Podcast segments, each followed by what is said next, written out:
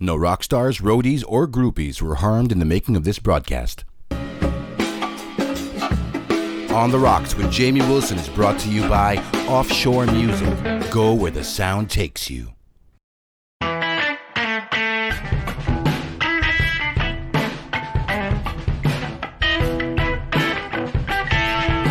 Giving it to you straight and no chaser. This is On the Rocks with Jamie Wilson.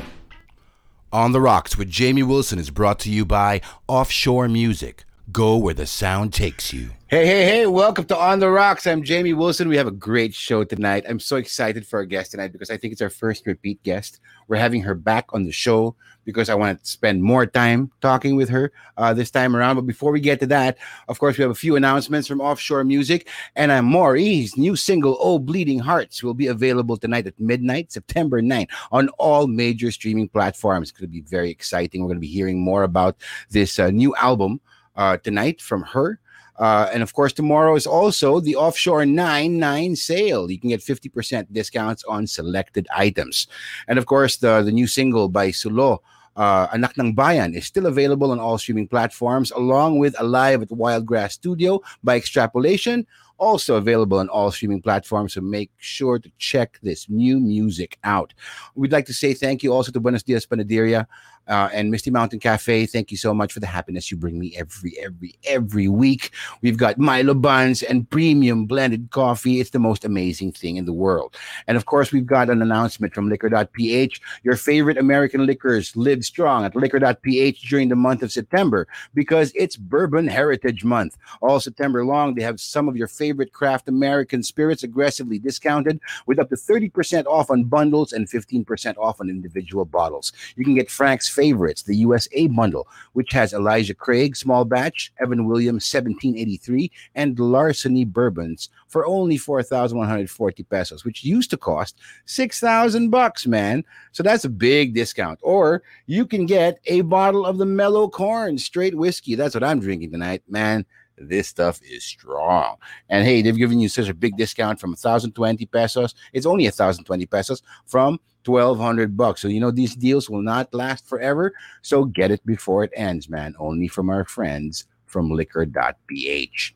Okay, so tonight we have, um, I think, one of the most exciting artists, uh, new artists that are coming out right now. She's about to release her new album at midnight tonight.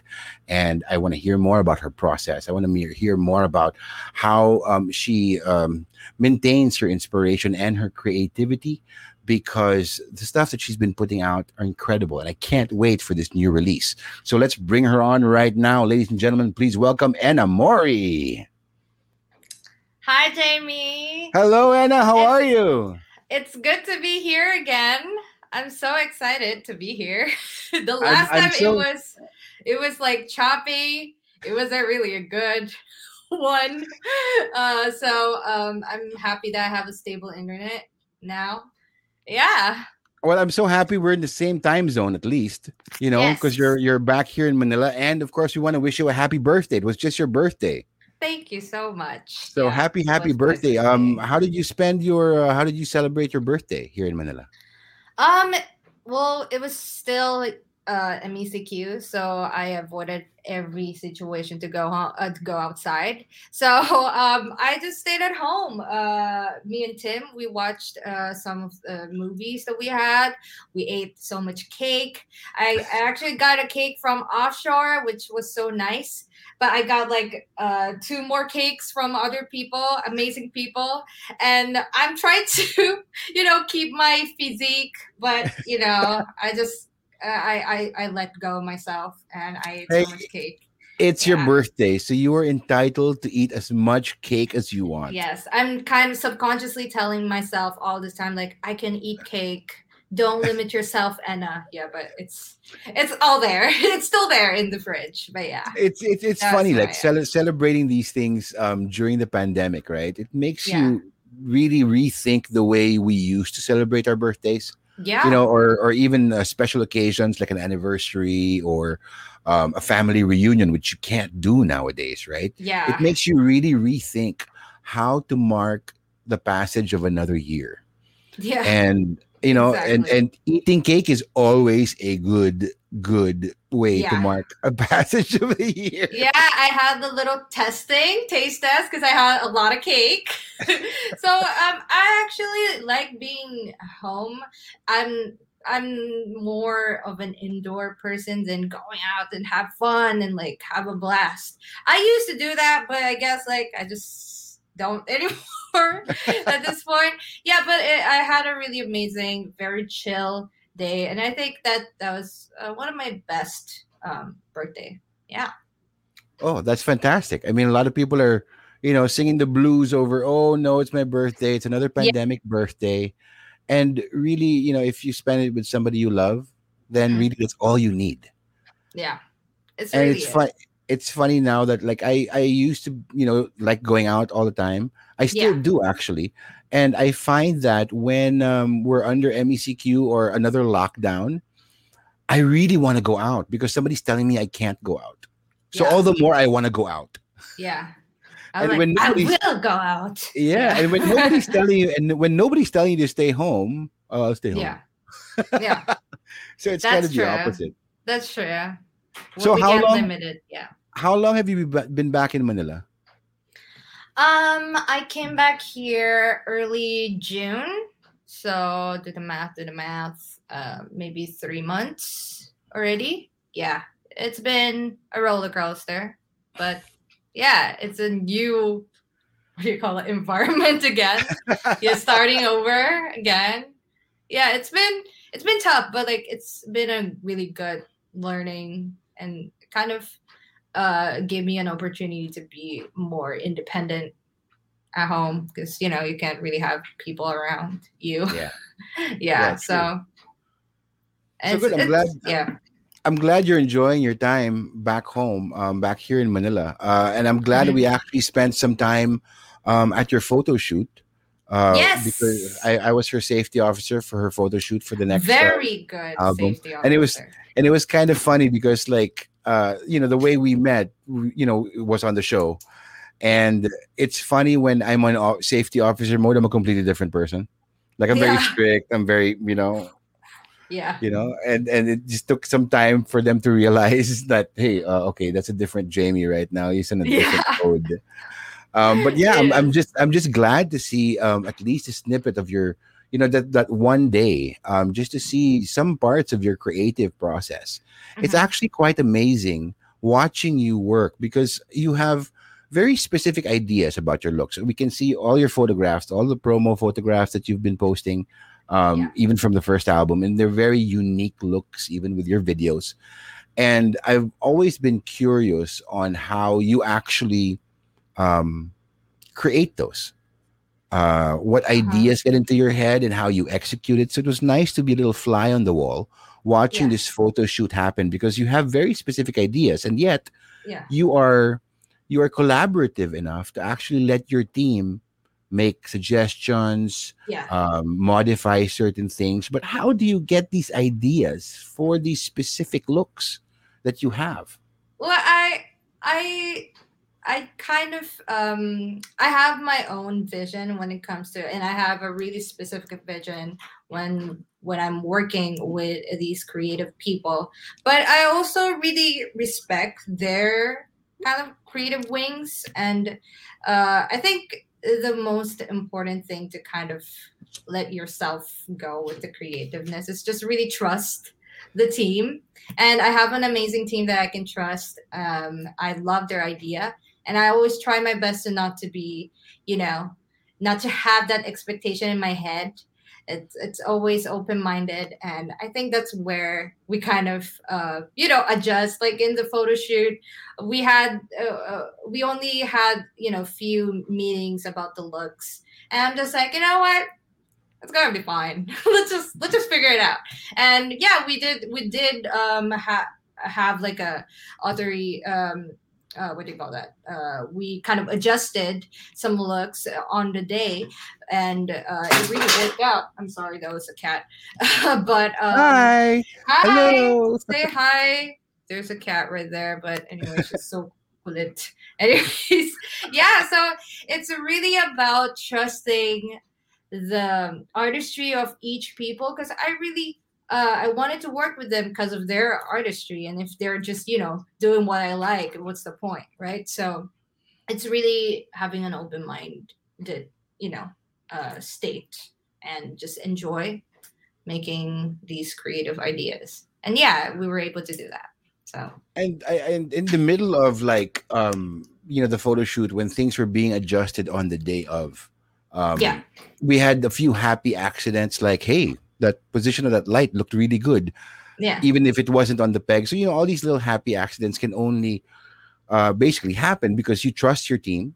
Yeah. And at the same time, um, people are on the same page, but bringing what they, the, the talents they have, the creativity they have to the same page. You, the makeup artist, the hair, them alone. Yeah. My God, you would walk out of the dressing room and you're like, wow, who's this? You've been completely yeah. transformed.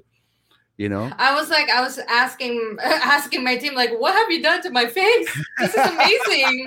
This is, I, I don't, I feel so, you know, because it, it wasn't something that I was expecting, or I had, you know, this specific vision in mind. I really tried my best to kind of uh, have the theme, have, you know, some sort of boundaries with that, but also let them do what they think it's right, because they're the professionals, right? So um, it was really fun. And I guess like the happy accident mindset, it's really like Bob Ross, you know, one oh one. It's just really something that artists should value, because I, I get, uh, I really tend to become a perfectionist when it comes to like art in general. I just cannot stand like all of the things. And I just try to learn, um, to relax and just take in some of the mistakes could be some it's it's meant to be, you know.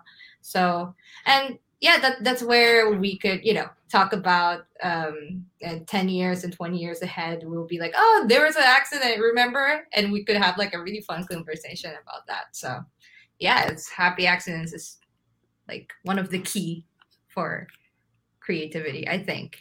For me. And I yeah. think it's it's also creating that atmosphere where you're allowed to make those happy accidents. Yeah. Yeah, that's true. And honestly, I'm very I'm very uh, blessed with all the all the amazing people that are very open-minded and also very, very fun people that I, I worked with.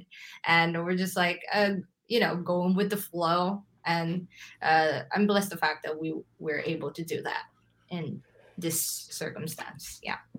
I think one of the most interesting times in the photo shoot when I think you're on your third or fourth set and yeah. we were looking at the at the monitor and we were choosing, okay, which Jamie, which one do you like?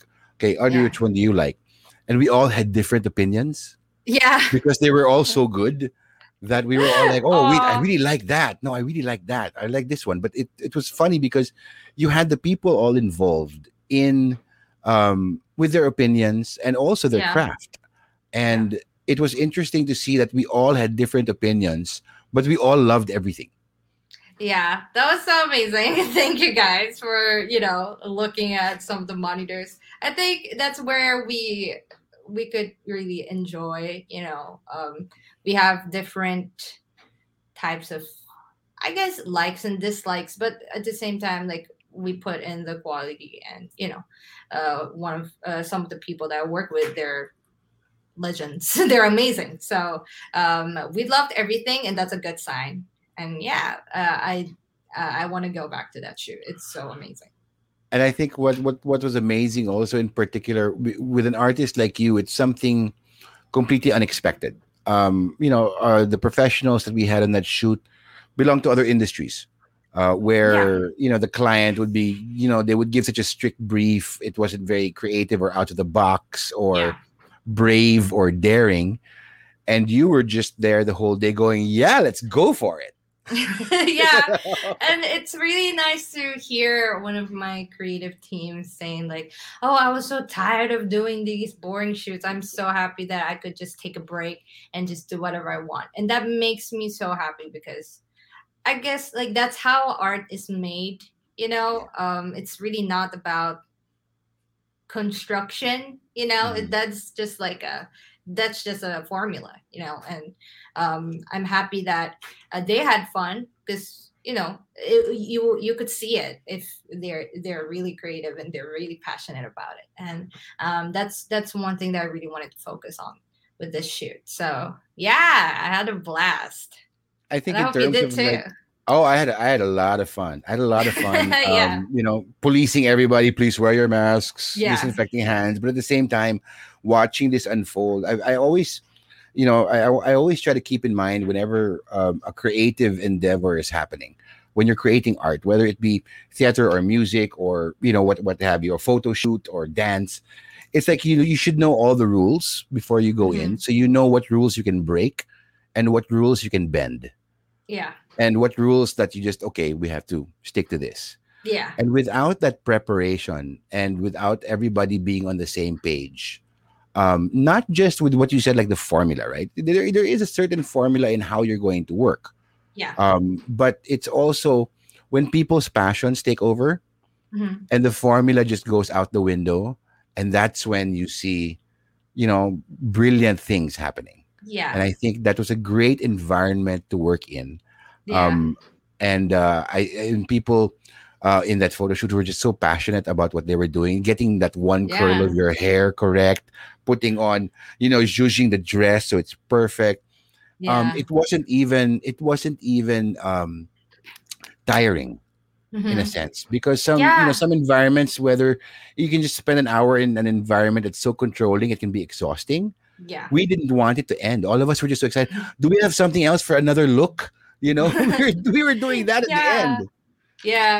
And it was so, it, it was such a great experience to have. And I guess like it, it was really refreshing. They're very, they're very skillful people. They are very professional people that I worked with um, and they know what they're doing.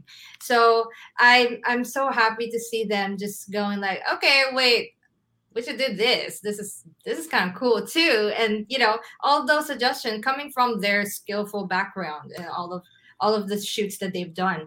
Um, it's, uh, I, I had a, you know, realization of how professional they are and how um, talented they are. And also we just really had fun. We just, you know, um, uh, did what really, we really wanted. And um, it's nice to see their passion through my, my looks and art that I'm, uh, I'm playing.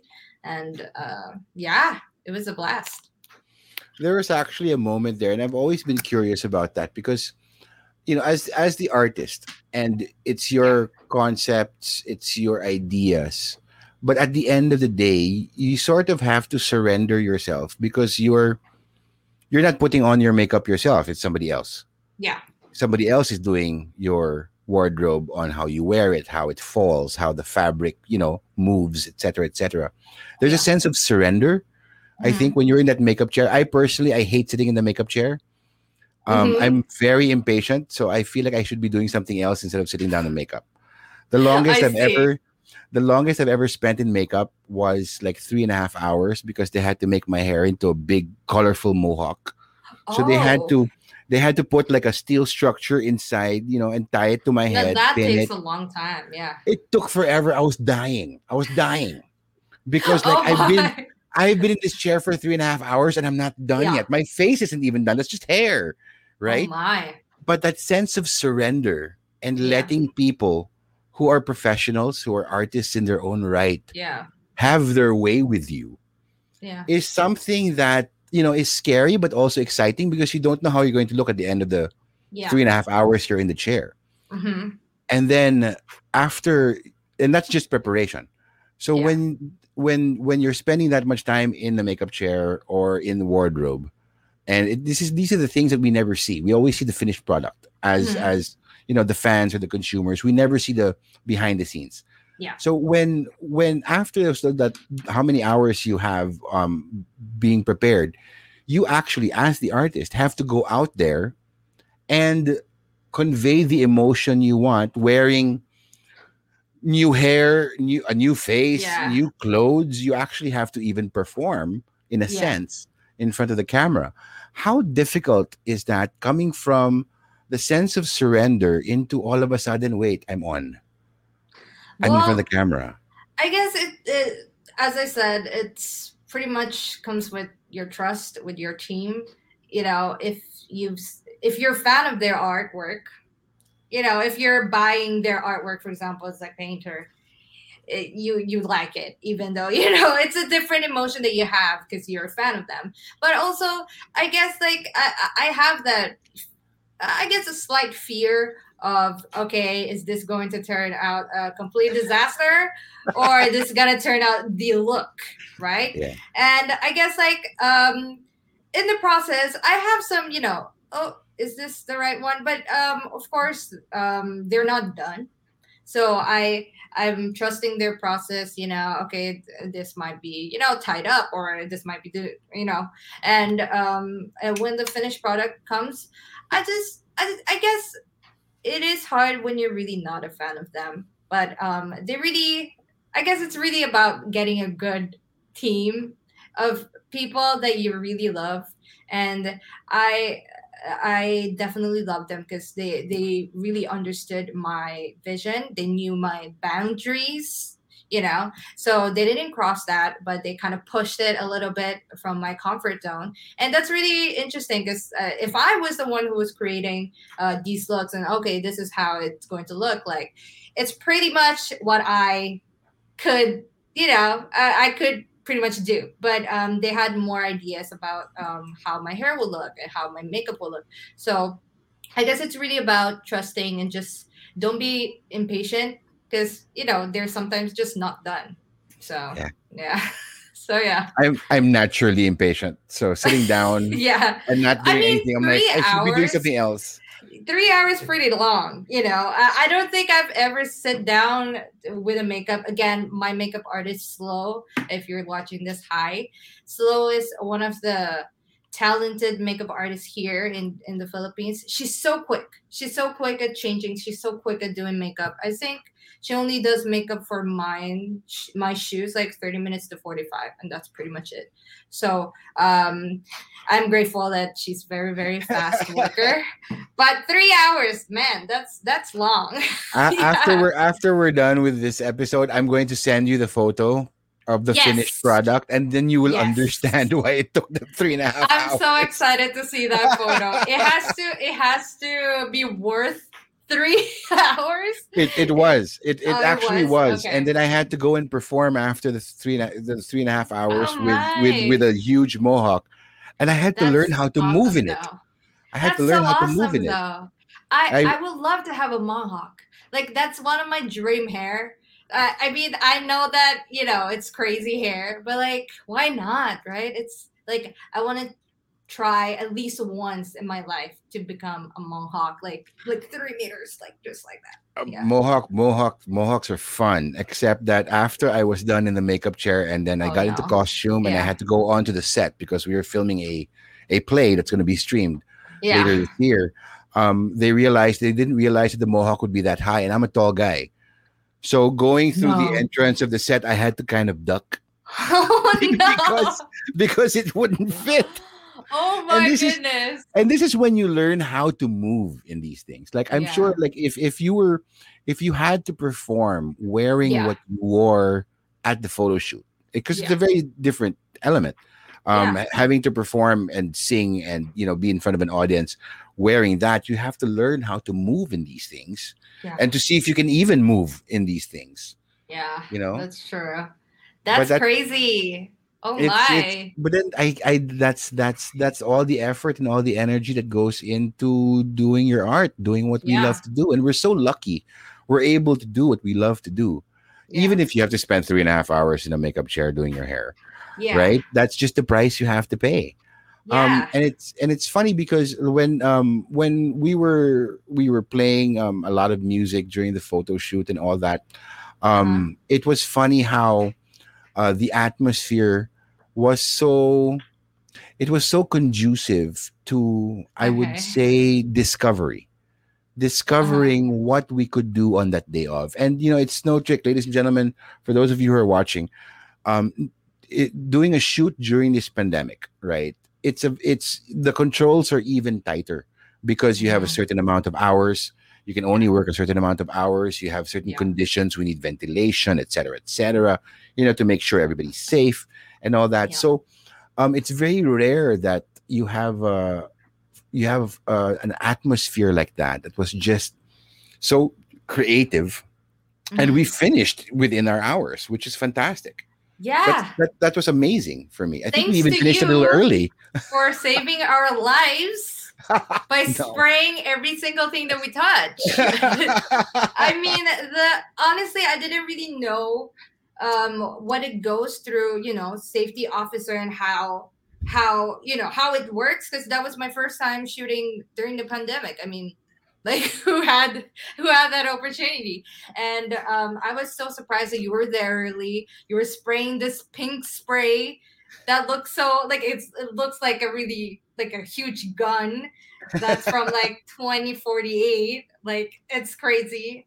And honestly, having that safety precautions and having people making sure that people are not sick and you know uh, uh, feels great. And having that um, very few amount of people inside, it was uh, it was a really uh, strict one. But at the same time, I guess that's where we kind of got to bond uh, safely with within the two meter yeah. space. Yeah, but we, we had a really blast, and a good thing that you were there to save oh, our I'm, lives. Yeah, I was just happy. I was happy to be there. It's funny being a safety officer. You have to support. Yeah. Um, the creative industries that we work in. I mean, I, I work in film, I work in television, yeah. But my mandate is being, uh, you know, to, to keep people safe. But mm-hmm. you also have to be sort of creative in terms of dealing with, because it's not by the book. There is a book that we follow.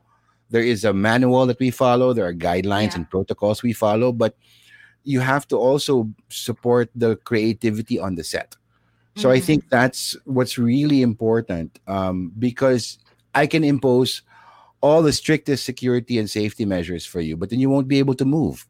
Yeah. So then the the photographs you're going to be able to take or the film that we're shooting isn't going to be as good as it should be. So I think that's where the balance is also, that you have mm-hmm. to be sort of creative in terms of what you can allow, what you can't allow.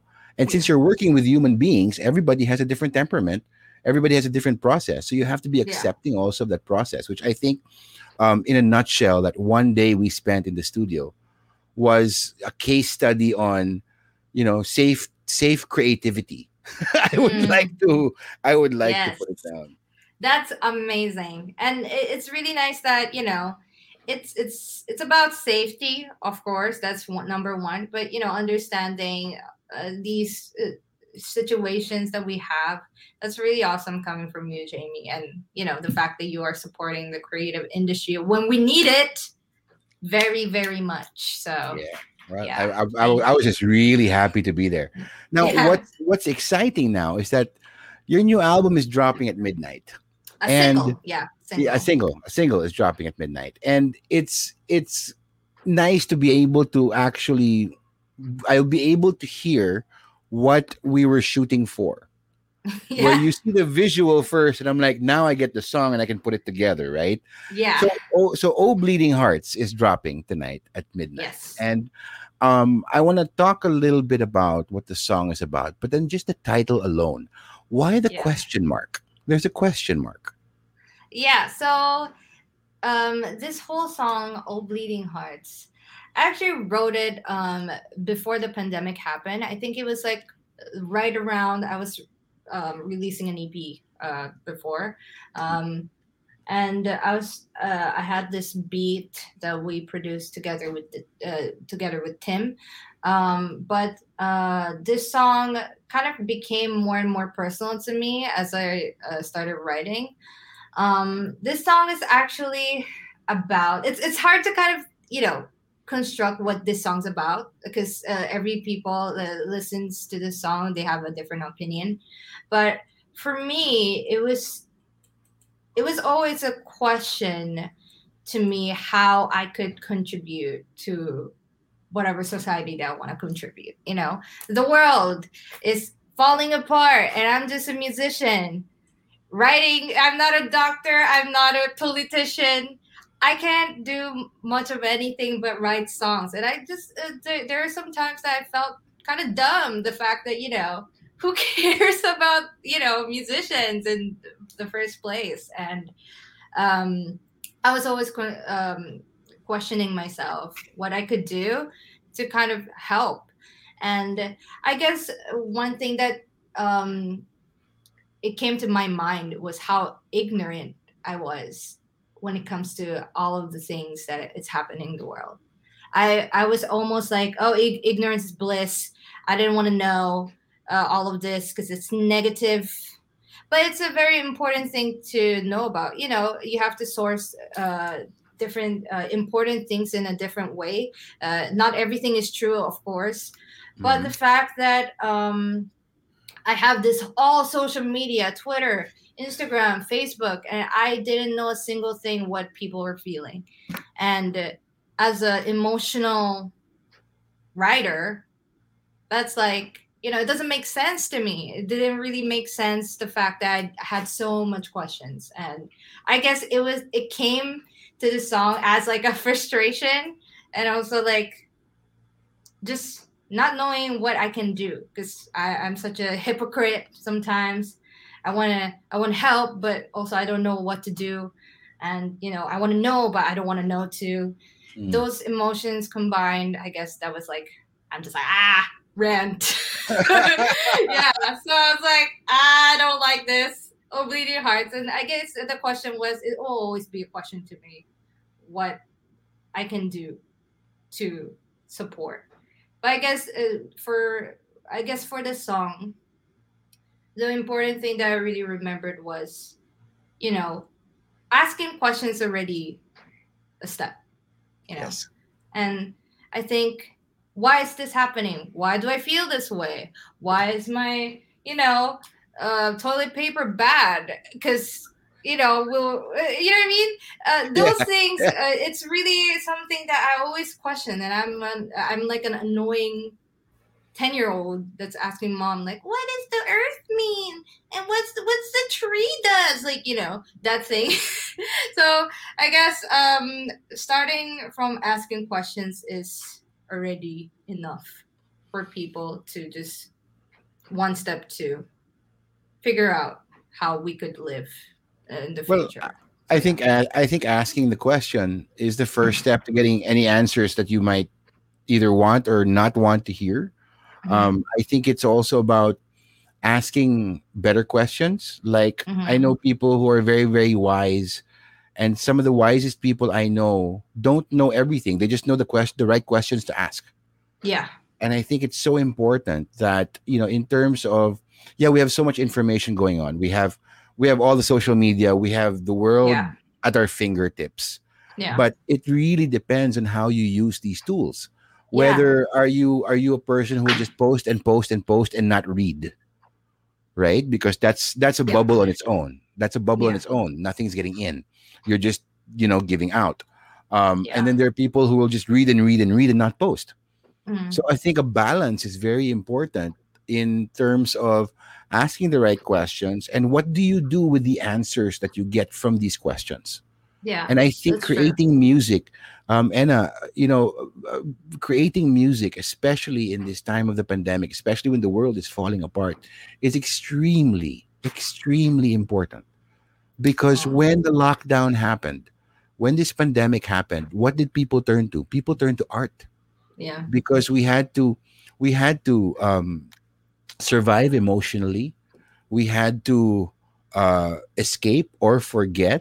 Or yeah. find a reason to continue towards the next day. And me mm-hmm. personally, it's funny because I, you know, as a musical theater actor, um, and I ha- I would have back-to-back shows throughout the year. I rarely, this is pre-pandemic, of course. Yeah. I would rarely have time to actually sit down and just listen to music because I had to learn the next songs of the next show.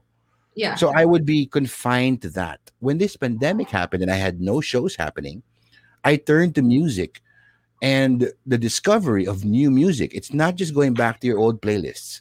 It's yeah. it's going randomly, okay, let's listen to this guy, let's listen to this guy, and opening yourself up and going mm-hmm. outside of your comfort zone. And that actually helped me survive.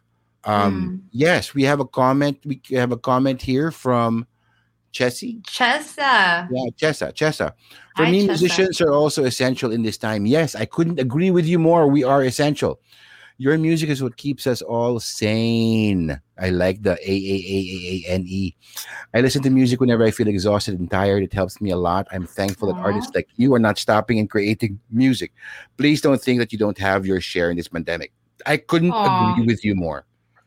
That is because, so nice. Because basically, yeah, yeah. It, it, it, music has helped us, you know, stay sane, stay focused, stay inspired. And, yeah. you know, if if e- even the simplest thing is when you hear uh, a new track or you discover a new artist and you and you feel something from that artist, it mm. gives you the energy, or it gives you the another reason to get on with facing tomorrow, facing whatever mm. tomorrow may bring. And, yeah. you know, within the lockdown, especially with the whole world falling apart, as you put it, Um, finding a reason to smile was actually quite difficult in the in the you know, especially also today, because we're still in this. You know yeah. what I mean? In the beginning, we were all panicking, and music was the one that basically saved a lot of people. So please don't think that you are not contributing. You are a very, very important factor. Thank you so much. In yeah. people surviving um, this uh, this um, this pandemic. Okay, we have a question here from Ellie. Um, and it's a very specific question because, you know, he's a musician. Oh, Bleeding Hearts is world beat vibes, specifically African. Is this deliberate? Ooh. And what inspired this song? That's that's that's a very you you did mention that you had a beat, right? It's very mm-hmm. specifically African, uh, in in Ellie's um, opinion. Um, I think he's so talking about the the bridge part when I have a vocal uh, production. It almost sounds like a Um, uh, traditional African um, uh, chant, but I actually didn't really think of, um, much of anything. I just really thought that would sound good, and um, I guess it kind of relates to the world sound because, of course, I'm talking about the world, and um, I'm I'm very a fan of, and I think people already know, I'm a fan of vocal productions a lot. Mm-hmm. I I add. Oh my gosh, it uh, it annoys my my mix and master guy all the time because it there's so many tracks and he had to, you know, mash everything together. But um, I guess in that part, I just really had like a, uh, I actually changed the syllable. Uh, I had this uh, a, a little vocal production chant that I had in the in the bridge part. But um, I changed the syllable a little bit, and probably that's why it kind of gave that um, that African feel. Yeah, but um, I didn't really have much, uh, you know, intention of like, oh, I want to go for this African sound. It wasn't like that. It was probably a happy coincidence again. Yeah, and I'm I'm very a fan of world music, and probably there were that inspired. You know, it was a natural for me to kind of get it into my song. Yeah. Talking about your vocal productions, um, it's funny because when I visited um, Crow's Nest, uh, we were listening to some of your tracks there. I got a sneak peek, and I saw how many tracks you do. It will give you nightmares for sure. Yeah. Well, I can imagine mixing it, right? Like, but but oh how gosh. do you like? How do you? How do you? What's what's your creative process like in terms of a song when you're doing production, when you're doing vocal production tracks? Yeah. Like, you know, um, you you obviously harmonize with yourself. You're doing all these harmonies. Yeah. And and you won't, of course, you're hearing this all in your head first before it actually gets out. Yeah. How, what's that? Because me personally, as a singer, I suck at harmonies. I suck at harmonies. I can't do harmonies, or it takes me months to learn harmonies. But um, doing the vocal productions that you do, whether it be, you know, changing a syllable or micro micro adjusting for the harmony, how does that begin with you? That's part of your creative process, and that's present in almost all your your tracks yeah. in that sense. How does that start with you? I think um, it's really funny because I have so many ideas. Like it's it's it's a privilege to have ideas, but I have a lot of them for one song. I, I, I tend to kind of pile up a lot of ideas, and that's sometimes uh, not going to work because, you know, uh, sometimes keeping that, um, I guess, uh, uh, blank space is also going to give people breaks and, you know, a little fresh breathe, breathing um, uh, moment, you know. But uh, I guess how the whole vocal thing started, because I I didn't have a technology thing for vocoder, and I always I always um, kind of uh, find a way to make it happen, but also, you know, um, not trying to sound like a whole choir. Um, so I tried to do this natural analog vocoder, if you will. Um, and from there, it just built on. And I have, uh, I guess, uh, sometimes Tim gets annoyed because I have so much vocal stuff happening there. It's just like, oh, it's... we need a break. We need we need breaks from the vocals. Like, we have to take some of out. And we sometimes have it in the mixing session where I have this idea, the whole different idea here, and another whole different idea. And I send both, and we will just choose, like, when the mixing session happening. So um, I guess it's a really a blessing to have so much idea. But um, uh, the uh, it kind of naturally came to me because I just didn't have the technology to make vocal sound thick, you know. So I think that's where the whole vo- vocal um, production came to my well, I, I think I think it's a more organic way to do it because yeah. you know it's not it's not uh, it's not a product of technology. It's you yeah. actually singing all the parts. Yeah. So I think it's I think it's important when uh, I, I can imagine, and if we get technical here with the sound engineer, because I'm a sound engineer as well, if I sit down and I isolate that um, in, in all your harmonies, like if you have like fifty-three vocal tracks, yeah. right, and you're all singing the same thing, it's not produced by technology, so the emotion is there in every yeah. single track. Yeah. So when we hear the finished result, like I'm sure Tim, uh, and, and we're talking about Timothy Run, who's your, you know, who's producing this also.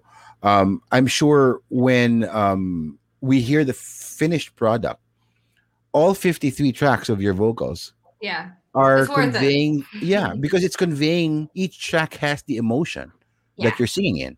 It's yeah. not, it's not a copy paste, or it's not an autotune, or it's not the vocoder. It's not yeah. coming from technology. It's coming from, you know, an actual human being. Yeah. Who's very talented and who can actually sing all these parts. And I think you, uh, with your classical music background, that's helped a lot, I'm sure, with yeah. your separation in terms of, you know, figuring out when to break the harmony, when to add to this, or let's just break the harmony in this last syllable. I'm mm-hmm. sure that comes into play when yeah. uh, when you're doing that. Has I Tim guess... ever been so frustrated with you that he's just like, ah, it's too much? He always say like my file takes up the most because I have so much tracks, and I guess like I've I've always been a fan of a lot of songs that has a lot of vocal production in it. Um, I guess my one of my goal is to you when you take out all the production, all the everything, um, it's there. You could still feel the song, and you could still listen to the a cappella and be happy with it, and it will sound pleasant. Uh, that that's kind of like the the point of vocal production. It's it's there not to uh, not just to support, but every every element that we put into this vocal production has meaning and has that um, value to it. So um, when you take out all the drums, all the synths in it, um, and if it sounds good, and then that's that's really my production. And yeah, uh, you mentioned about the classical music um, background.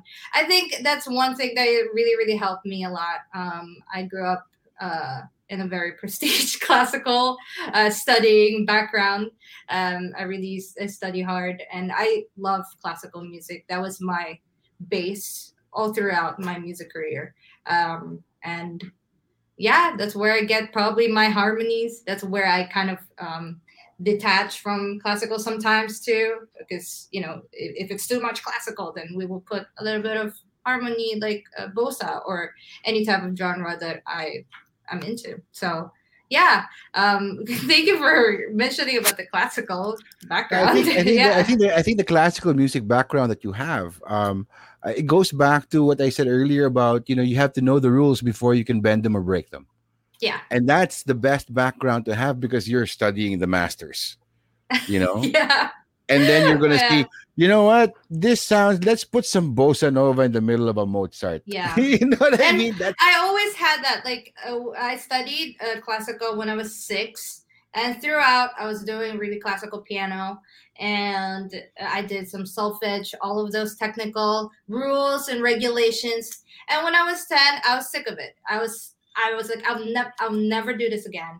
I will never, ever, ever, ever touch a book that will tell me what to do. And then I'm back here again. I love classical. So it's just really like um, break, uh, you know, you have a love-hate relationship with classical. A lot of people have a hard time, you know, getting into classical in the first place. But I just really believe that that really set my core um, knowledge and skill as well um, from that rule so that I know the boundaries of things, I guess, in my opinion, and I could kind of, you know, add into it. I could eliminate some part of it. Yeah, it's it's a really uh, you you get more creative um, freedom when you know some of the stuff uh, in classical. Yeah, I think it's important also with like in terms of classical music. Uh, I've always been resistant, like growing up as a child, um, yeah. to classical music because you know musical theater is the exact opposite for that. You know, um, and I grew up uh, in a family of actors, so it was musical mm-hmm. theater nonstop. And when the few um, records that arrived in our home mm-hmm. that had classical music, I remember being very turned off by it. Because it wasn't something I was used to. Um, it was That's very difficult really for me to listen to until I remember yeah. one specific moment where I was listening to, I think it was particularly in Mo- Mozart. Um, mm-hmm. I forget which piece, right? And I started bursting out in tears because of the sheer, you know, you hear so many instruments happening. Yeah. And they're all working towards pulling that emotion out of you, but in such a majestic way because it, there's yeah. so many things happening. It's so big, but you're right. You know, if you if you take out one part, the emotion will still be there. Yeah. You're just adding things to enhance yeah. and to support that emotion that the artist wants you to feel, or the artist himself is feeling that yeah. he is conveying to you. I think the, a background in classical music, I think, is what gives you the edge, even if it's a love-hate relationship. Yeah. At least, you, at least you know the rules before you break them, and yeah. that's that's something. And it I does live give by. You like a. I, I I really live by, even you know, opening up a study uh, uh classical uh, C D just to just to take a listen sometimes because it's really the base of everything, and I, I guess like I've learned a lot. Uh, so so much, even though I was like, oh, I would never, never, ever. I, I like pop music. I like punk music. I would listen to that. But um, the core in my musicality, for sure, that was investing in me. That was, you know, um, that that set my artistry in a way. So um, if uh, anyone that's watching here that wants to get into music, maybe if you want to get to know classic music, um, I, I would definitely suggest listening to classical because that's where everything happened. So, yeah. And that's yeah. where that's where people were doing it, you know, um, without technology. Yeah, they're badass. Like, they, they just do whatever they can with these huge amount of people. And it sounds like they're just one. Yeah, you know, they're, they're one. I mean, that's, that's the talent of the conductor as well. Yeah. Um, yeah. Guiding everybody through, but then to get that that many people working in in in in concert together yeah. to create an, an, an emotion. And eventually, because music for me is all about the emotion, right? right. It's, it's how you it's how it makes you feel. Yeah. I've had the good fortune of sitting down. Um, I remember when I went to the Lincoln Center in New York and we were watching an orchestra, and I was like, and I was heavy into punk rock and hard rock, and I'm like, what the hell? You know, why why why are we going to watch a friggin', you know, concerto? But yeah. it was free tickets, so I'm like, okay, I'll get dressed and I'll go. And I remember some movements in the piece where I found myself literally rising from the chair. Like my ass was no longer in my seat because it was just so, it was just so powerful, I yeah. think. And then that made me think of how can I take this feeling that I'm having here watching a concerto and translate it to a punk rock band, translate it to a hard rock band, translate it into a pop sound. Yeah. You know, um, it's it's it's the, the emotion is always there, but it's yeah. what you do with it. You know, yeah. Um, I think it's amazing that uh, with your background and doing what you do now, mm-hmm. that's what makes you one of the more interesting artists um, that are coming out, because you have such a unique um, blend of tastes and talents. Oh, and, thank you so much. Um, oh, I, I can't, I can't wait. I can't wait for the whole album to be released. But of course, yeah. we're releasing it one by one, which is annoying to me. It's annoying because I have to like live with one new song like yeah. every week. You just have to survive for like another a month or two. Yeah, a month or two yeah. until you get the whole thing. Yeah. Because I mean, like creating an album, um, just like with your E P, creating an album, um, I'm. I'm more, well, I'm, I'm of an older generation where singles weren't um, that prioritized. Yeah, because I would listen to albums in its entirety. Yeah. You know what I mean? And it says, it, it you know, for me, when I listen to an album in its entirety, that's when you see the journey of what yeah. this artist is trying to say. Yeah. So right now, like when, you're, when your single drops uh, at midnight tonight, Oh Bleeding Hearts, it's going to be like a teaser for yeah. me. Yeah, and you know, and it's it's difficult because like I like I said earlier, I'm very impatient. So I'm like, I'm gonna ask like, you know, Audrey, who's in her background right now, who's uh-huh. from Offshore, like, can you send me the tracks ahead of time? Can you C C me in the email? Yeah, I want to hear everything already. But it's very yeah. exciting. It's very exciting because they need to know your process, um, yeah. and and um, how you create, and you know, the, the big hand in terms of working with your team and Tim as well. Huh? See what I did? That team and Tim. Um, I see what working, there. Yeah, yeah, working working with them um, and having other people pretty much, I think it distill, it's a distillation of your ideas. Like you said, you, you throw a lot of ideas into one track. And right. then you have a producer saying, okay, let's save this for this. No, this is too much vocals. Then we do this and all that. That, that, that you can only do that with somebody you trust impeccably. Yeah. Um, um I really fight. Uh, I'm a very um, stubborn person. When it comes to ideas, I fight like there's no tomorrow. I, it's, it's, It's a really good um, environment uh, how I uh, how I make these uh, music uh, because it's very minimal. I I usually work at the house, you know. I don't go somewhere to do it. It's just really here with my cats. And what what we have been doing is uh, uh, I always have Tim as a producer. I I, I love his work, and he I think the reason why um, we work really good together is because I really we we both have a similar vision for things. I he gets me when I am telling, you know, things like this. I want to go like that and that.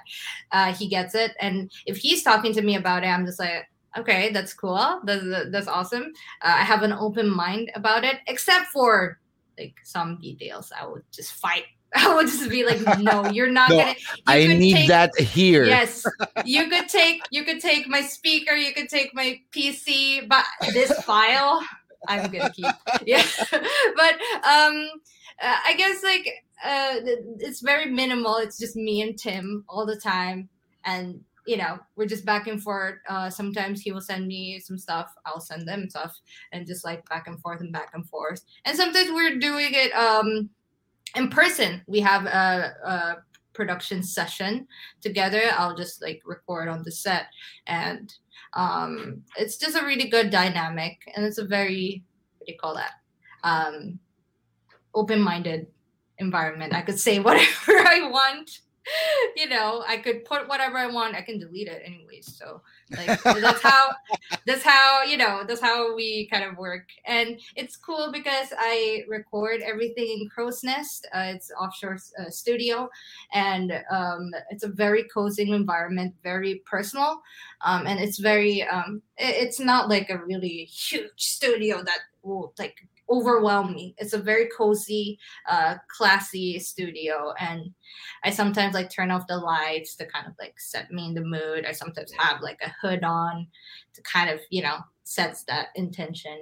And sometimes we kind of change our ideas uh, on the uh, uh, in the the recording booths. Sometimes we'll just be like, oh, I could sing it like this. Maybe it could be like that.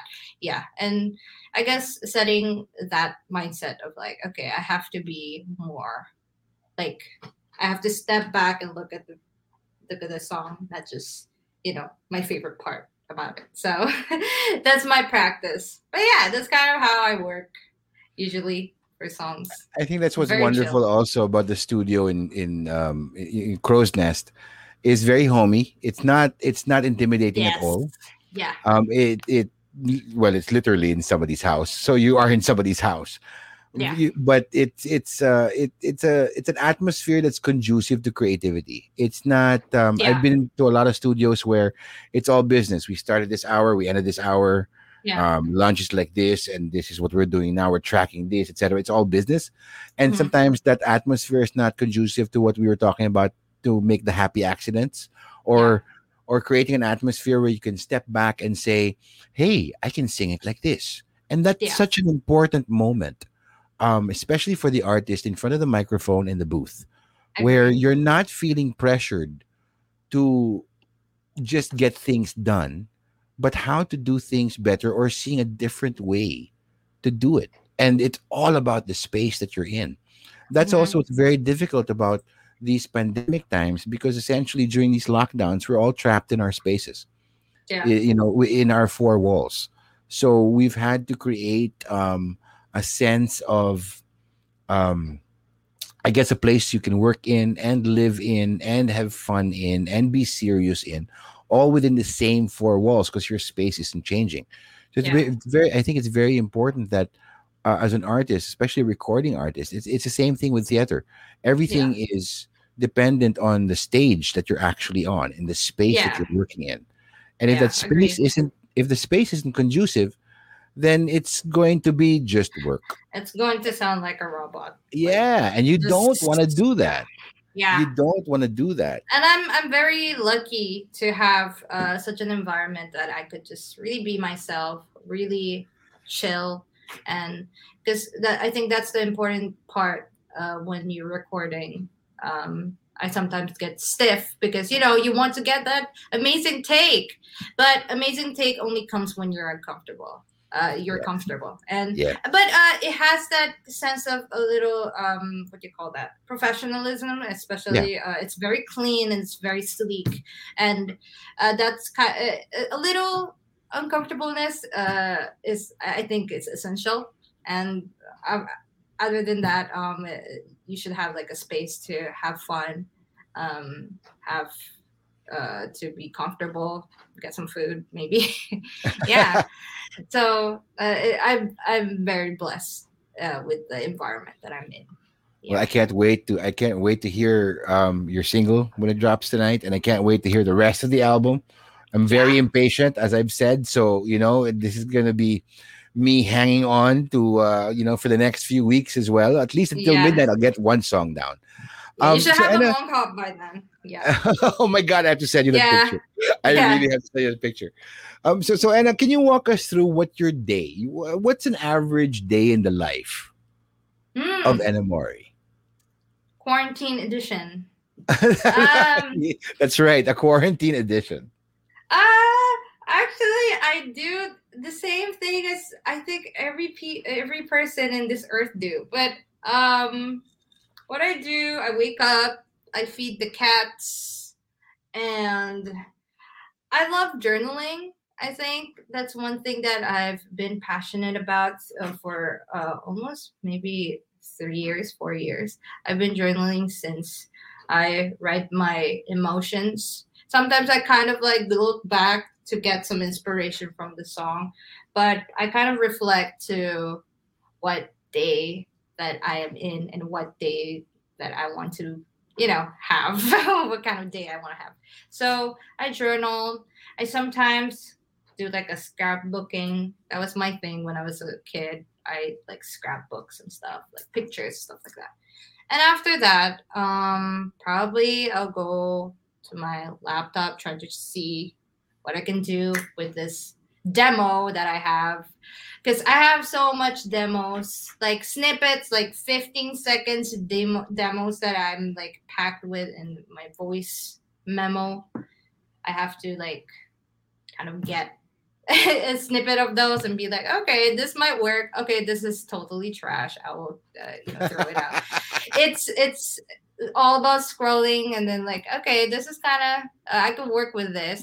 And sometimes I I try to record like one uh, solid demo that I could be happy about. Uh, I sometimes go through all the demos. I make one and I totally hate it the next day. So it's really depends on the day and the flow and what I really like or not. But I guess every day is like a trial and error. It's really just trying to make something. And sometimes I just don't feel like writing songs. I just, I just don't, I don't want to, I don't want to do anything with music. So sometimes I'll just go through. Um, I sometimes paint. There are my mm. like, paintings. I'm not good. It's just um, beginner paintings, but I guess it's emotions. Yeah. So, and right now, I I fun fact. A lot of people don't know this, but I don't know how to play the guitar until um, what really? Yeah, I didn't know how to play the guitar the whole life, my whole life. But um, I started guitar lessons uh, when I was in quarantine. So I have my guitar there. Oh, there. Yeah. Oh, there. There. Yeah. So um, I'm starting to learn step by step. A lot of people assume that I can play the guitar, but uh, that's really funny. Uh, I'm a keyboardist my entire life. I never touch the guitar because that was like a forbidden thing when I was ki- uh, when I was a kid. Yeah, and you're really... and you're on, yeah you're on the yeah. piano. That's a totally it's... different discipline with your exactly. fingers. Exactly, and uh, like I, I always had uh very what do you call that? I had I admired people that are more string players, like guitar, violin. Those are the things that I cannot you know touch or do. Uh, so um I. I let myself go. I kind of got a guitar and I'm trying to learn more guitar. So don't make fun of me, guys. Like it's just very basic. And then sometimes it sounds like it's stringy because like I'm not pushing too hard. It's pretty bad. Yeah, but, yeah, but I'm trying to learn guitar. Yeah. That's the learning process. So yeah. eventually if you attack if you attack the guitar, yeah. now that you have a chance to actually pick up a stringed instrument, yeah. um that's gonna change. That's that's gonna be the next album. Yeah, you know and I mean? honestly, that's that's really my goal. Is that I've been writing songs through the keys, and it's really different writing uh, songs with your keyboard or piano uh, or with your guitar, because it's really it, it like how you will play in the keyboard. It has yeah. it has so much keys that you could play. You could make melodies with, but you wouldn't have that. Um, I, I I call it guitar chords, mm-hmm. but you know those chords that sounds really good just for the guitar and not in the keys. Yeah. I don't know if you guys know that, but um, I call it guitar chords. That sounds good. Um, so uh, some of those guitar chords really gives you inspiration. Like, okay, I could. Um, probably throw out some melodies like this. And I think that was my, that's my goal uh, for writing, you know, just to up my songwriting game. I would love to write a song on a guitar. That would be cool. Well, you're yeah. on your way. You're on your way. Yeah, I'm getting there. I'm going to be, uh, I always say I will be uh, Santana when I'm done. you know. That's a that's a really good peg to have, man. Santana's it's just a, really a boy Santana, but like, yeah, I will become Santana. I will become every guitar player that's famous. yeah, but that was my goal. Yeah, I will definitely try to write songs. I think that's I think that's I think that's fantastic that you're switching um, between two very different music musical instrument disciplines. But yeah. also, um, in terms of like your journaling and your painting as well, those are primarily visual mediums. So when you want to take a break from your instrument, you're still expressing yourself in your painting. I want to see, I can't see that painting from very far away. Yeah, um, it's just that. That was like a, uh, I think that was a collaborative painting from Tim. Uh, me and Tim did like a collaborative painting together, and it kind of looks very chaotic. But that's uh, actually, it's, it's actually pretty cool. Yeah, like, I mean, I, I just, I just, I just enlarged my screen. I enlarged my screen right now so I can see it better. Yeah, that's actually pretty damn cool, man. Oh, thank you so much. I think it looks good because there's branches on it or something. Like it's just like there. But uh, I love painting. That's that's sort sort of like my way of expressing. Um, for me, paintings kind of give me a sense of like, okay, I don't have to be good. I don't have to be, you know, the whole egotistic way of, you know, expressing my art. I could just paint. And that's what I like about them. Because sometimes music, you know, that's your work. So sometimes yeah. you have that caught up sense. But I think um, that's interesting yeah. because when you're, when you're shifting to painting, or, you know, it's a medium that you're not particularly like known for, or there's no pressure. You know what I mean? There's no yeah. pressure to create a masterpiece as long as soon as you pick up a brush. Yeah. Not like when you're, you know, as a musician and you define yourself as a musician, um, then you there's there's a little pressure because, like you said, I want to make a demo one day, spend all day doing it, and the next day I hate it. That's the normal progression of what you have. But I think a meditative aspect of either journaling or even painting, um, yeah. when you're when you're on your journals, I've been journaling since I was wow a teenager, um, and really I scrapbook as well. And yeah. there's no real pressure because you're just writing down what you did that day or what you're feeling. Yeah. There's no and pressure to create of, a masterpiece. That, that kind of give me, uh, it's like a good cycle because um, music is sometimes too personal to me. And sometimes I just want to get out. You know, sometimes I want to have a break from it. Yeah. I don't, you know, sometimes if it doesn't go the way you want to go, you just get frustrated and you just, you know, like, okay, delete, bye. But uh, I guess like painting and doing journaling and just really reflecting myself and what I really um comfortable doing, it just gives me another inspiration. Okay, maybe that melody wasn't that bad. I could maybe do something with this, and then, you know, it could just continue. Uh, it's kind of like a fuel to me um, to get to another idea or music. So I think it's a really good cycle that I have. It's like a very, it's like a mind refreshing moment. yeah, yeah. It's yeah. like it's like it's like clearing the slate when you're going yeah. like, you know, from from the keyboards or learning how to play the guitar. When you pick up a brush, it's a completely different interaction. Yeah. With a different medium, or when you pick up a pen and, you know, it's like you're talking to your best friend, which is your journal. You know, yeah. where you where you're pouring everything out. And, you know, for yeah. me, it matters. Like it, I, I find that depending on the pen I pick up, that influences my writing. Mm-hmm. Uh, depending on what I'm feeling that day, depending on the paper of the journal. I'm so particular about this. I'm such a book person. Yeah, I know. Um, me too. That I agree with that. yeah. I have. I actually have some some um, journals that I haven't touched yeah. yet. Um, that a friend brought um, from uh-huh. Japan, because oh. the paper, the paper in Japan is is, is amazing. Yes. I have some of them, and I feel like, oh my god, it's like walking into a big studio um, of your dreams. It's like there's too much pressure. I don't want to write it on it yet. It's and like you don't want to mess years. it up. Yeah, I don't want to mess it up. It's already pretty as it is. You know, I don't want to write down like whatever crap yeah. I'm going through on the day, and I still have him with me. I got you. Um, And I it's, it's funny. That, yeah. Do you ever have any moments where you're looking back at your old journals and you wonder, what the hell was I thinking of? Yeah, I was like, I was looking at um some of the, because I left my journal what uh, on two thousand nineteen journal, because I went back to Japan for uh, yeah. to quarant- quarantine. And I was looking back to twenty nineteen. I was like, wow, I did a lot of stuff. Like I just I just got so emotional. I was like, wow, like I had so much fun and so much opportunities on in two thousand nineteen. And I look back to the twenty twenty and I'm just like, wow, I'm so messed up. I'm so, wow, I was so depressed and sad. What happened to me? Like, you know, those things. But it, it, it kind of gives you a good laugh. Like for me, it's a good way to kind of brush it off of my problems. Sometimes I look back and I, I kind of have like this comma where like I draw stuff like like draw something.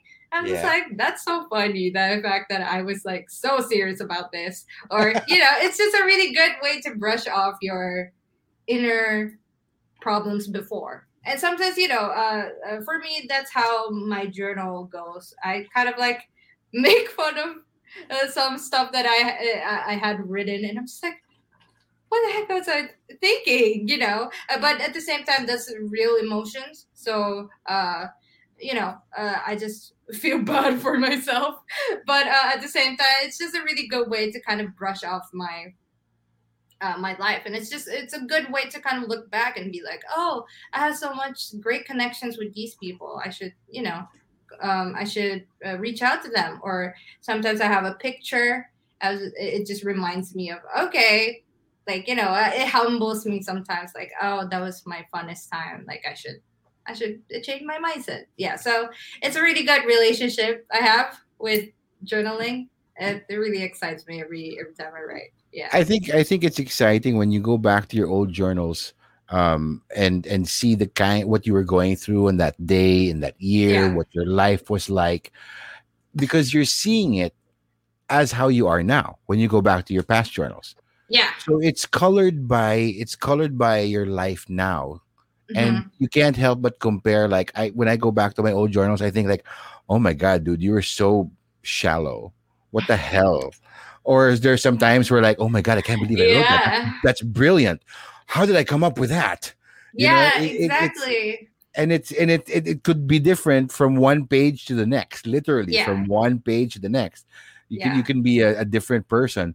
Or uh, going through a different thing, and I think mm-hmm. it's important that you know, um, you know, journaling gives us a sense. Now, nowadays, it's more, you know, with the social media now, what the record of your days now are your posts. Yeah. And for me, it's not the same because essentially you're typing into an app. Yeah. It's not. You don't see the emotion. For me, I love, I love seeing people's handwriting because our handwriting changes depending on what emotions we're going through. Yeah. So when, you know, I can tell by my handwriting alone is that, oh, I was in a hurry, or, yeah. oh, I was particularly sad, or, oh, I found a new pen and I'm taking it for a ride. Yeah. You know, I'm, I'm checking out the pen and how it interacts with the paper.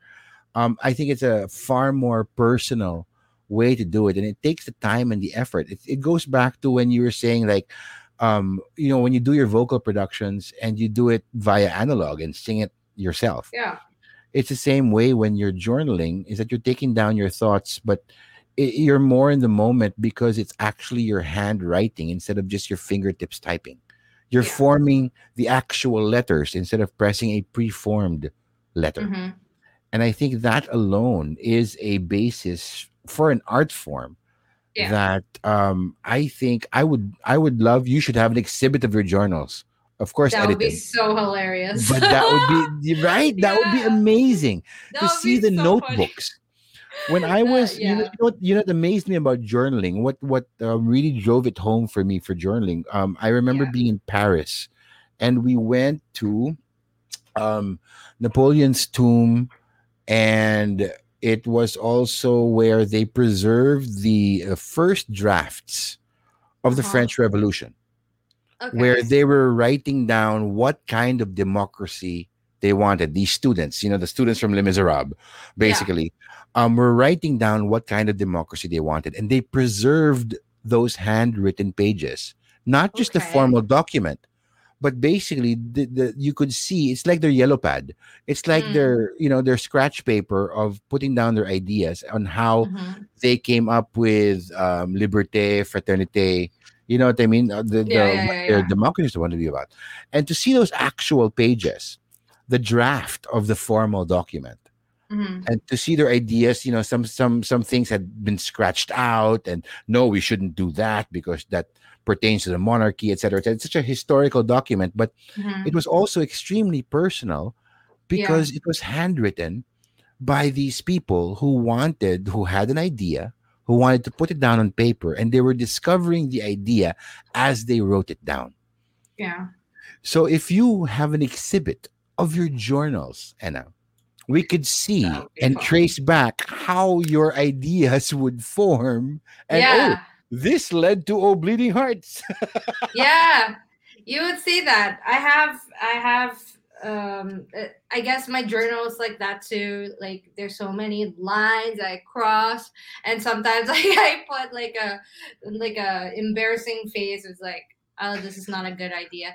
Or yeah, it's a it's a really fun time. And also, I think uh, I really suggest a lot of people when you're uh, who's watching here and on the rocks, uh, whoever that feels, you know, anxious or, you know, w- when you wake up in a bad mood, just write it down, some things that you're grateful about.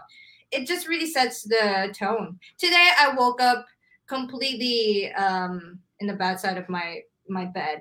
Uh, I oh, felt no. really, um, I didn't feel as good, and probably it's the rain. I don't know what it is, but I wasn't feeling really good about myself. And I wrote down what I'm grateful for, and it just really, it just really helps me.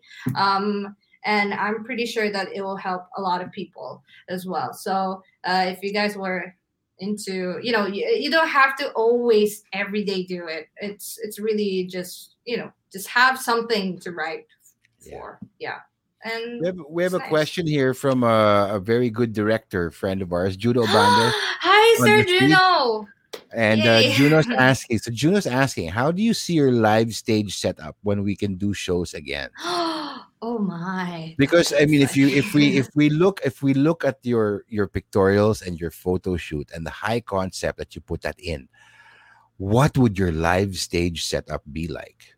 Oh, well, I guess my dream live setup is to really set an atmosphere that really represents me. And I think I did this for um, the, uh, my E P launch. Uh, we dressed up the whole um, uh, club.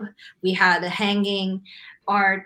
Or um, we had a light up show. We had the whole painting. I collaborated with one of the talented uh, uh, Filipino artists, uh, Miel. Uh, she mm-hmm. did a lot of uh, a lot of the production design.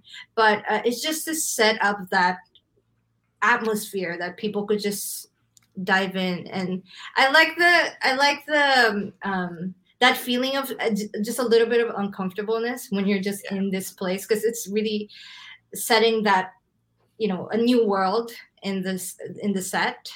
And I think that's what I really like about, you know, uh, live setup uh, and thinking about live setup. You know, um, I want people to feel uncomfortable just a little bit and be like, what is this? Where where am I?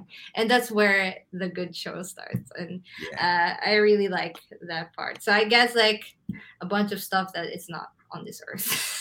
I yeah, think, and think, it doesn't I feel think, right sometimes. I think that's a yeah. good way to set the tone of of um, of a show is by putting people on the edge, where yeah. they're not sure what they're going to expect. And yeah. also, um, what I particularly like, you know, in terms of like maybe performance art, uh, mm-hmm. where you don't, it's not a traditional theater setting or it's not mm-hmm. a traditional dance setting, where it's performance art and people are interacting with you, where you don't know, okay, there's something expected of me as an audience member. It's not mm-hmm.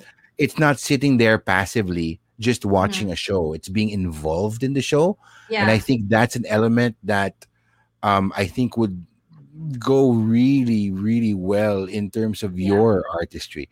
I, mm-hmm. I can see, you know, with you playing on stage, I could see people doing perf- live performance painting on yeah. a, on a big scale. Having audience members climb a scaffolding and painting, and having that whole painting, that whole panel finished by the end of your song. Yeah, that you know would I mean? be amazing. Yeah. That would be fantastic with a backlight, and then you they have yeah. a whole like cans of like colors to choose from. Yeah, something like that, and it would and be completely really, random. Yeah, you know? And honestly, I guess for my dream live, really live shows um, that is with people without a mask, or, or if that's possible in like five years.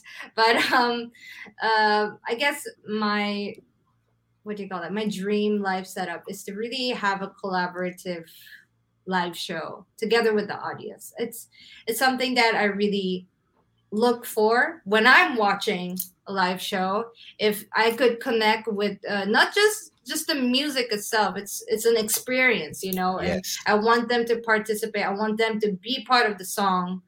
And um, it's so brilliant. I, I was watching this um, Paul McCartney show, the whole the whole show that he did. In, uh, I think it was in uh, Liverpool, uh, somewhere there. That's really big stage, of course. And everybody was participating. Of course, everybody knows the song, but um, how they were like crying and they were dancing. They were part of the people that was like going circles, and it's it's something that uh, it's not just the music, but the music started that, yeah. and um, that's such a brilliant, brilliant live show, and that's super inspiring to me. And I hope after this pandemic, that would, you know, be um, one of the possibilities that we could explore. Yeah. Well, I think that's the beauty of it. After this pandemic ends, and you know, when live shows can be done uh, yeah. without without um, too many controls for the safety of people, um, mm-hmm. there will always be an element of safety there. Yes. Yeah. But I think an involvement of the audience. It mm. it almost should seem like either a release or a ritual mm-hmm. that people can actually be a part of instead of just passively watching. Uh, and, and particularly, I've been to too many concerts where people are either, you know, busy taking the video of the concert on their phones, which annoys the hell out of me because you're like, dude, you're still looking at your phone screen. Look at the yeah. artist. They're right there on stage, right? Yeah. Um, and it It filters your interaction mm. with with the live experience. Yeah. So I think after this pandemic, people are going to be looking for that. People are going yeah. to be looking for a sort of a communion um, mm. where they can be involved and they can participate in something yeah. as a as as a community, as a body of people, not just passively watching. Because if you're passively watching, then we might as well be in our laptops watching a tape performance. Yeah. If you're live and you're yeah. participating with the artist and and, yeah. and and the band on stage and the lights and the sound and everybody else inside, that would be an experience that yeah. you will remember for the rest of your life. And it's really not just, you know, your sensory, your ear. That that's not the only thing that you'll experience. The the lights, the smoke, the smell of the sweat of people, there's rubbing gross, and like the alcohol that they have or the drink that they have, the, you know, the very sore foot because you've been walking or you've been standing up for the whole time. Those are the things that will create such an amazing experience. And I think that's what all of us miss. And I just really hope that, you know, in a few years, we'll be able to do that again. We'll be able to um, give that to people, give back to my fans and whoever that's listening to my music um, uh, with that type of live show. Yeah. Well, it's it, it might come sooner than you think because, you know, we, like specifically me and Juno, we belong to uh, yes. the National Live Events Coalition. So yes. we are actually busy drafting Uh, protocols yes. and plans on how to bring yes. live events back. I'm so excited. I'm so excited. Oh, we got to do that. We got to do yes. that. All right. So this is the part in the show uh, and where we go into the rundown where I ask you ten quick questions. All right. Um, and you can answer off the top of your head. Um, okay. They're very simple. They're very simple questions, but then some people have reacted to, some of them are very difficult, but all right. it all depends on what the first thing that comes to your head. All okay. right. So, okay, so the for, for the very first question, and I know this is difficult, but you just have to choose one. If okay. you had to choose only one, what would be your absolute favorite song in the whole world? Come on. One Come song. On, man. One, one song. song. I know, I know it's tough, but one song. If you had to one sing one song for the rest song. of your life, what would that song be? Oh, no. Honestly, a cliche, But one song, right? Yeah. It it, it got to be um, Hey Jude. By, nice. Yeah, nice choice. Just like, I mean, it's just, it just makes you happy. You know, it, it yeah. every time, na, na, na, na, na, na, the anthem just makes yeah. you happy. And just, you know, I could go all day, every day. Yeah, that's true. You song. Can actually sing that la, la, la, la, la, la, all day long. You can sing that forever. Yeah, and, and everybody knows that. Everybody knows yeah. that. So you could sing and I could sing together. And yeah, it's going to be amazing. So, Hey Jude. That's, that's yeah. a great answer. All right. For the yeah. second question, um, if you had to choose only one, uh, who would be your favorite local Filipino artist or group? Mm. I know it's one. it's like it's like choosing from your from your children, right? You have to choose a favorite of your children. But if you could choose only one off the top of your head, oh my. Would it be? Um, it's a friend of mine, but uh, I really like One Click Straight right now. Nice. One Click Straight, the band. They they have been doing this very. Uh, they they have a new era that's um, very interesting. They're like post punk look with a very. Um, they just have a quality in music, you know, and I re- I'm really a fan of them. So One Click Straight, yeah. Fantastic, great answer. All right. Okay, question number three. Ena, what turns you on? Hmm. Um, I guess I'm a very big foodie.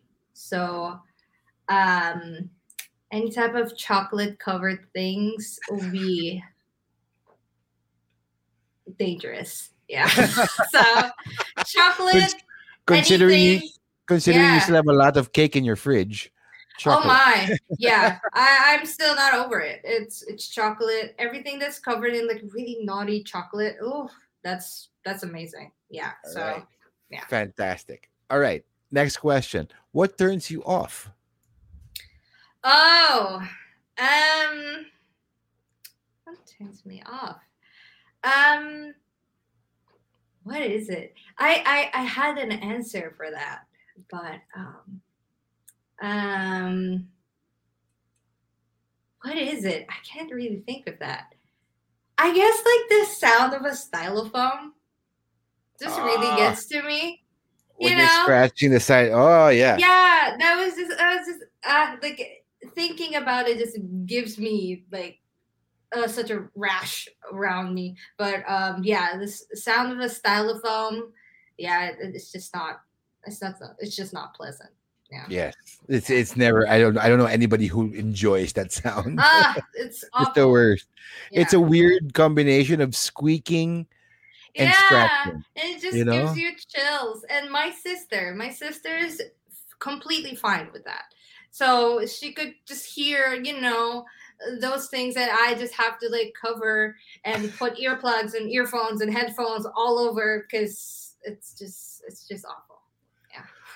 Okay, great. Um, next, next question. All right. If we were to go into this your hard. playlist, if we were, if we were to go into your playlist right now, what song is currently playing on repeat on your playlist?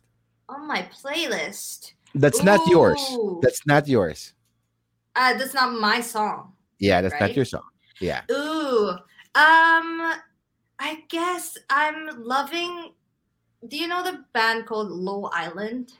No. Low, Low Island. Low Island. Uh, they're uh, they're very um, they're a, they're a very very very good band. Um, they're indie. Uh, they're not in a label or anything, but they have such an amazing song. And I've been listening to their album. If you could have it all again, it's it's called if we, if you could have it all again. And uh, that that has been on repeat ever since. So Low Island. Yeah. Low Island. All right. I'm gonna take note of that. I'm gonna check them yeah, out. Yeah. They're really all right. amazing. Okay, next question. Um, what is your favorite word? Favorite word? Huh. That's a good question. Favorite word? Um, I guess. Um, what is it? Oh my goodness. Uh, uh, I can't even think of a word. I think the word pleasant. Hmm. I like the word pleasant. It just gives you that, like, it's classy, but it's not intimidating, and it's it's nice. you know, like, oh, this is pleasant. It's like, okay, like it just gives you a good feeling. So I like yeah. the word pleasant. Yeah. And and then the, with the word pleasant, it's like you know exactly what you're getting. It yeah. gives you. It already sets the mood. Like, oh, yeah. it's pleasant. Okay. Yeah. Okay. It, it, it makes you. It makes you pleasant as well. Yeah, exactly. So I love the word pleasant. Yeah, and that's the that's the first word that came to mind. Yeah. Okay. Good. Um. Okay. For for our seventh question, what drives you crazy? Mm. Crazy aside bag. Aside from. Aside styrofoam? from the styrofoam. Yeah. Oh aside my from the gosh. styrofoam. What drives you crazy? It could be behavior of other people. It could be an annoying. Um, oh, you know, I have one. Oh, this is just it. It's not personal to anyone, but it drives me crazy when people say likewise. I hate the word likewise so much. I have no idea why. It's just like I say, um, thank you so much. I had a really amazing time. Thank you so much for coming, or thank you so much for participating. Likewise. And it's just like, it just, it just cuts me off, you know, it's just like, huh, like, that's it. Likewise, that's it. Or like, I will see you, I will see you soon. You know, um, uh, take care, something, something, something. I'll give all these compliments. And I'm just like, likewise. And it just destroys me completely. So I am completely terrified of the word likewise. Yeah, I agree. So I because that, I mean, yeah. because I can, you can, you can actually reply in a more eloquent sense, but I feel like yes. likewise and is I, such a shortcut. Don't yeah, make me think. I'll just say likewise. Yeah, exactly. And it's so for lazy. Me, I think likewise, it's it's okay for some countries. You know, it's just fine. Likewise, it's it's something that it's casual. You know, but for me, I was like. I, I give you all of this in just one one word. Likewise, that's it. Like, it just drives me crazy. And it, even it, if, even though it's like an email or text or even like a, if it's personal, like that's that's even worse. Like if if we're just talking, he says likewise. I'm just like, okay, sorry. Like I didn't do anything wrong. But and I guess course, it's just of it's course, just me. Tim Tim Marquez is saying likewise. On the comments, it I just know. drives me crazy, man. Like it's just something that I'm so I, so for, so for so me, adamant with. For me, yeah. it feels lazy. It feels like a lazy reply. Yeah. It's almost passive aggressive. Yeah, you know, it's like you could sense. say "take care" too. Yeah, or, something, or, something or "thank too. you" too. No, you know, hey, you know, yeah. Yeah, you, you like can, me you can use too. Other words. So "me too" is fine for me. Yeah. "Me too" is like okay, whatever. But likewise, it drives me crazy. No. No, okay, no, no. that is that is noted. noted. Yeah. All right. Yeah. Okay. Next question. Um, what would be your one indulgence or guilty pleasure? Ooh. Aside from chocolate. Right now. Yeah. Right now. Mm, my guilty pleasure. Actually, like diving into some of like the cheesiest playlists is kind of like my guilty pleasure. Like Dad's old C D type of, you know, um, very cheesy song. Sometimes it just gets to me and be like, okay, this is so cool. Like, especially like karaoke songs and stuff, you know. Um, yeah, Th- those are my guilty pleasures. I don't know why I get embarrassed by it when someone sees me listening to those, but um I guess I really like those songs too, you know, yeah, aside from I mean, the artist, the artistry and like all the intricate songs with sophisticated stuff. I just like simple songs too. Yeah. For me, like a guilty pleasure in terms of like songs, like I have yeah. my usual playlists I go to. I've been listening to a lot of Elvis Presley and Frank Sinatra, which is my dad's okay. era.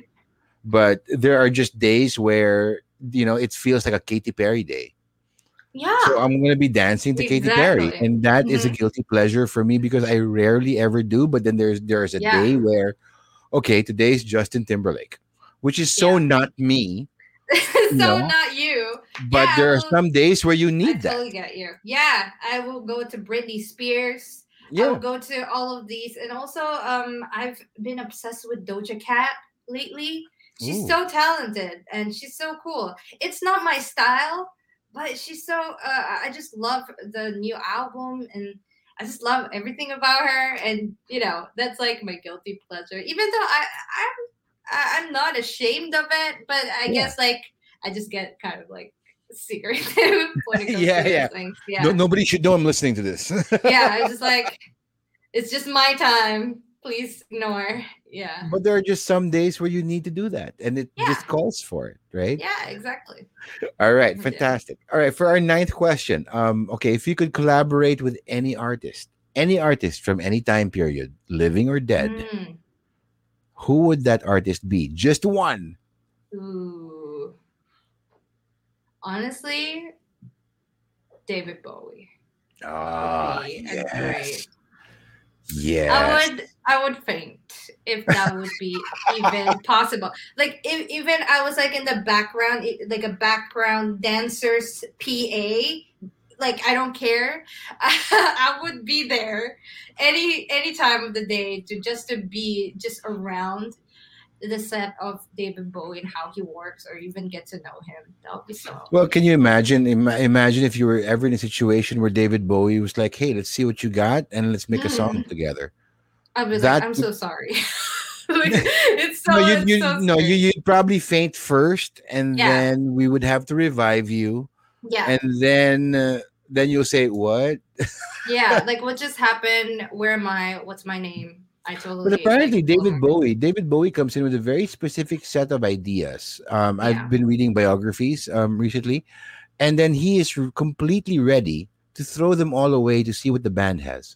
Yeah. And I've actually I've actually read testimonials of people he's collaborated with over the years, where you know they're expecting to come in uh, because mm-hmm. David Bowie called them, and they're expecting to come in and do the David Bowie thing.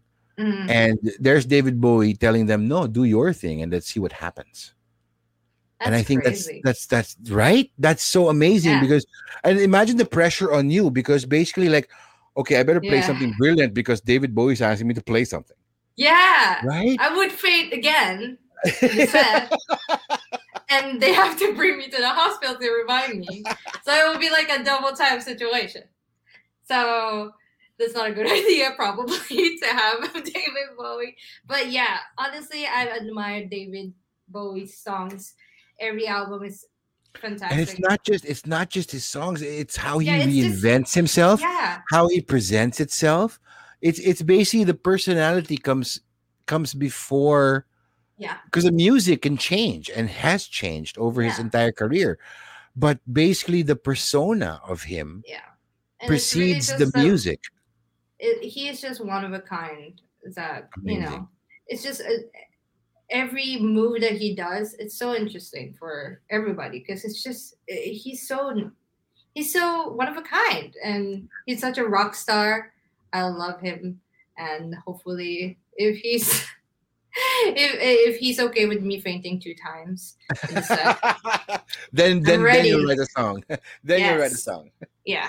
I'm ready for that. Yeah. All right. For our last, for our last question in the rundown, all right. Um, if you had the power to change the world, what would be the first thing you'd do?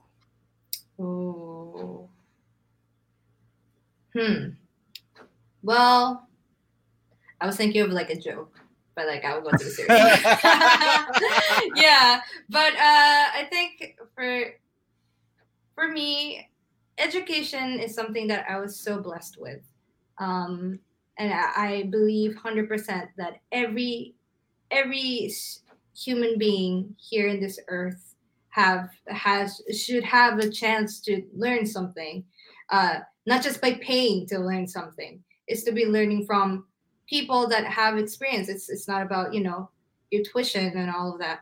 Um, if I would to change um, one thing, I think giving every kid an opportunity to change, uh, that'll be the, um, not to change, oh my gosh, every opportunity to learn um, and have an education, that'll be a, a, a good thing, I think. Yeah. Yes. That'll, that'll I, I, I completely doing. agree. Uh, and yeah. Not just for children, not for, just, not just for yeah. children. I think, uh, you know, people of Everybody. all ages, should yeah. be able to go into a uh, a form of education that will either further enhance their existing skills yeah. or existing knowledge, or um, be able to do something completely different. Yeah. Like if you want to, that's what I love about all these online classes that you can take. Yeah. Because if you want to learn how to do carpentry, there's the University of YouTube. And then you're like, yeah. wow, I can I it's can make so a chair. Easy now. Yeah. You know? You can make a chair. I can I make can, a chair. I can make a painting too. Yeah, yeah, yeah. So it's really, it's really something that we're actually blessed with. We have the opportunity to, you know, have a quick access to education now. But I guess the physical aspects of it, it, it we still need some work. Yeah. So I, I think what's integral. That. I think what's integral in terms of the educational systems around the world, since they're very structured. Yeah. I think the first thing, and I've been reading about this um, because I'm a big sci-fi fan, and um, uh, the movie Dune is coming out. It's one of my favorite. Um, oh yeah, it's yeah, one yeah. of my favorite books in the whole Timothy world. Chalamet. Yeah, yeah, yeah, yeah. It's one of my favorite books in the whole world. Oh, I haven't I've, read the book yet. Yeah. Oh, I will send you. Since you're oh, here you in Manila, I will send you a book. With the it's a fan- pictures. It's a it's yeah. a fantastic read. Oh, but I cool. think um, uh, what the, the main character that Timothy um, Chalamet plays. The first thing he learned was how to learn. Oh. And I think that's so important. That's kind of overlooked in our educational yeah. systems because we're so bombarded by by information. Yeah. And you don't really know what to do with that information. Yeah. Um, aside from applying it to your tests. So you get yeah. to your next levels, right? But if you learn how to learn, then you never stop. Yeah.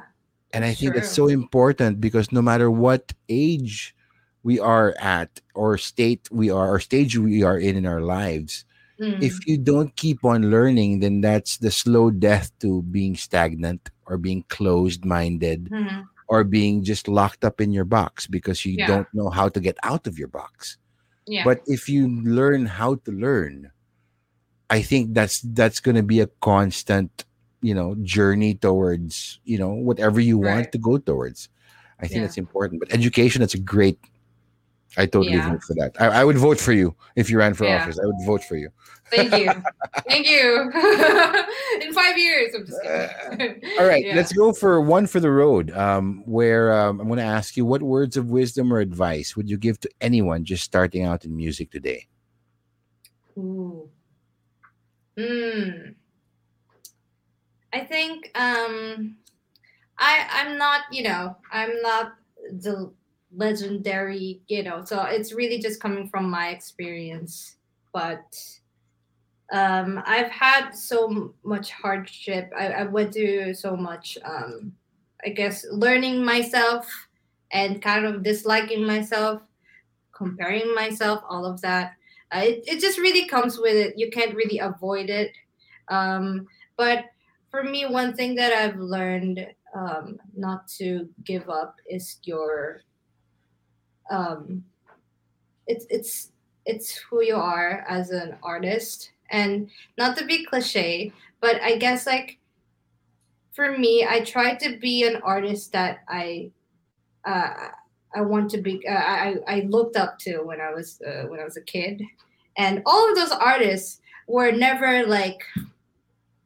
Really, what do you call that? Really in the main spotlight, if you will. Mm-hmm. And I've seen that like uh, in my uh, in my you know collection of albums, and uh, I was just looking through my artists, and I'm just being like, why am I trying to impress everybody with my song? And I guess if you're uh, whoever just you know listening to this um, show, I would suggest. Uh, try not to inspire or try not to get everyone's attention because you won't. It's it's really something that I really learned. It your song is not good because everybody listens to it. It's really not.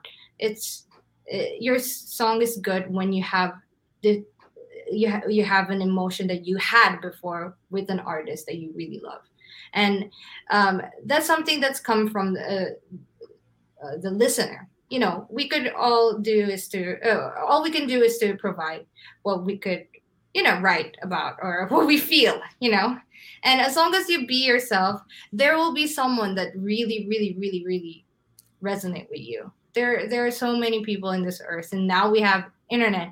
We could connect everywhere. So I, I learned that I will never write a song to impress everybody, because I know that I can't, and mm-hmm.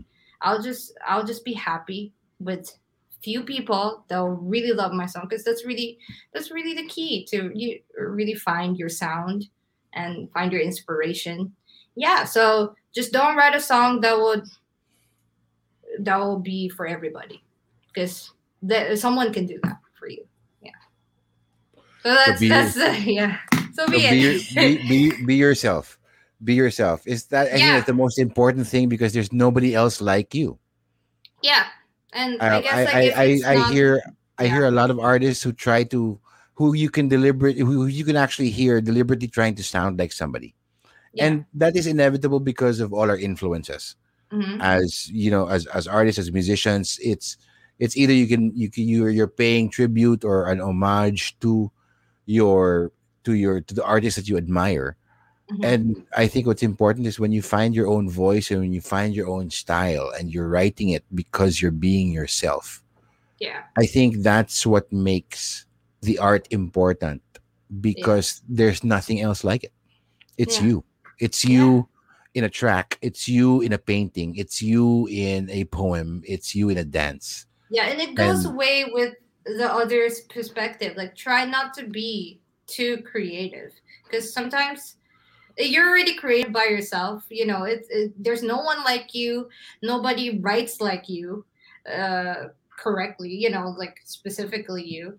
Um, as long as you're really authentic and comfortable in your skin and you love what you created, that's already enough creativity. And I guess I learned that in a hard way too, because like I was constructing all of that. Oh, I should I should put this element, and I should I should have this hook, and like all of those. It comes with influence, like oh, this pe uh, this person did this, and it's so cool, so I want to try it. And I understand completely. I'm like such a sucker for that, but um, I guess.